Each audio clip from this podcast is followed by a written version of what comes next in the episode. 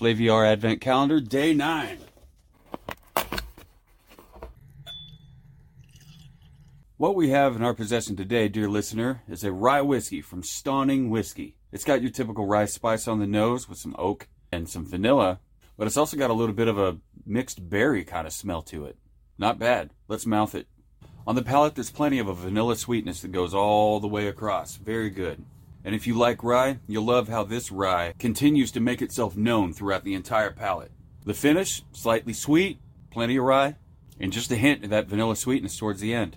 I'll put the nose at three and a half, and I'll put the palate three and three quarter, and the finish another three and a half. Add all that together, divide by three, multiply by two, and you got yourself a 7.16. Thanks for watching and keep on burning.